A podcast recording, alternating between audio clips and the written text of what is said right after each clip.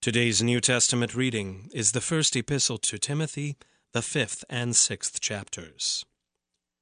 Let the elders who rule well be considered worthy of double honor, especially those who labor in preaching and teaching. For the Scripture says, You shall not muzzle an ox when it treads out the grain, and the laborer deserves his wages. Do not admit a charge against an elder except on the evidence of two or three witnesses. As for those who persist in sin, rebuke them in the presence of all, so that the rest may stand in fear. In the presence of God and of Christ Jesus and of the elect angels, I charge you to keep these rules without prejudging, doing nothing from partiality. Do not be hasty in the laying on of hands nor take part in the sins of others. Keep yourself pure. No longer drink only water, but use a little wine for the sake of your stomach and your frequent ailments. The sins of some men are conspicuous, going before them to judgment, but the sins of others appear later. So also good works are conspicuous, and even those that are not cannot remain hidden. Let all who are under a yoke as slaves regard their masters as worthy of all honor, so that the name of God and the teaching may not be reviled. Those who have believing masters must not be disrespectful on the ground that they are brothers. Rather, they must serve all the better, since those who benefit by their good service are believers and beloved teach and urge these things. This is the word of the Lord.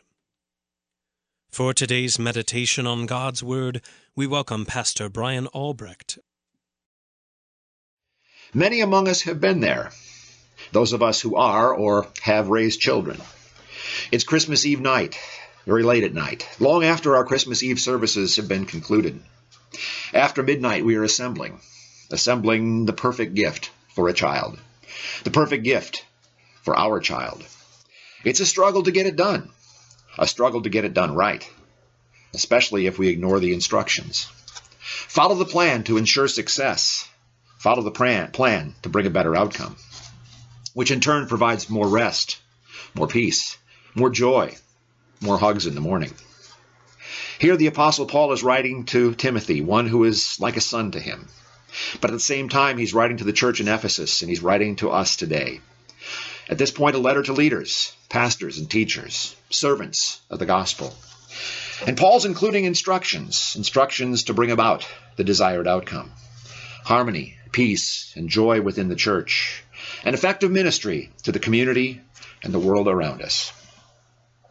Let the elders who rule well be considered worthy of double honor, especially those who labor in preaching and teaching. Chapter 5, verse 17. Elders, presbyterio, leaders in the church, especially those in the preaching and teaching office. Those who rule, proestotes, who take the lead. Those who do this well are to be considered worthy of honor, double honor. But who among us is worthy of anything, at least anything good? In our nature, we are only worthy of condemnation, the fiery wrath of God against our sin. Of ourselves, we have no capability of ruling or leading well. In truth, we are totally unworthy of any such honor. But in the office, in the office that we've been called to, in that office of public ministry, it's the office that is to be worthy of double honor. Our actions, our diligence, our dedication, our love and compassion should bring honor to the office. And now Paul provides us with the instruction sheet as we go about our work. We are indeed entitled to support, the earthly support of our needs by our congregations, our churches. Our earthly needs are to be met as we, quote, tread out the grain. That involves separating wheat from chaff. Old Simeon in Luke chapter 2 puts it this way Behold, this child is appointed to cause the rise and fall of many in Israel, and to be a sign that will be spoken against. Verse 34 This child Christ Jesus, His gospel, will separate the wheat from the chaff. It'll cause those who hear to receive and believe, to rise. It'll cause those who refuse and reject to fall. We tread out the grain as we bring and proclaim the gospel message. Our proclamation, our teaching, entrusted to us from the Lord Himself. But at the same time, like that ox, we are to be content with our sustenance. Hoarding or seeking to enrich ourselves in the things of this world are to have no place in our lives. Next comes the serious subject of dealing with the sin in our midst, something that will always be there, something that will always be around us. And we must always seek to deal in all fairness and all justice. Sin must be confronted, lest it infect the church and ultimately destroy it, and like a leaven spread throughout all of it. The apostle exhorts Timothy, the elders in Ephesus, and all who come after, including us, that we must not ever show favoritism, prejudice, or partiality. Accusers of elders are to present their case, a case that must be substantiated by more than one witness. Those who persist in sin, when confronted, are to be reproved publicly for the good of all. Those brought forward for leadership must be fully vetted. Don't we all hang curtains on our life that we do not wish others to look behind?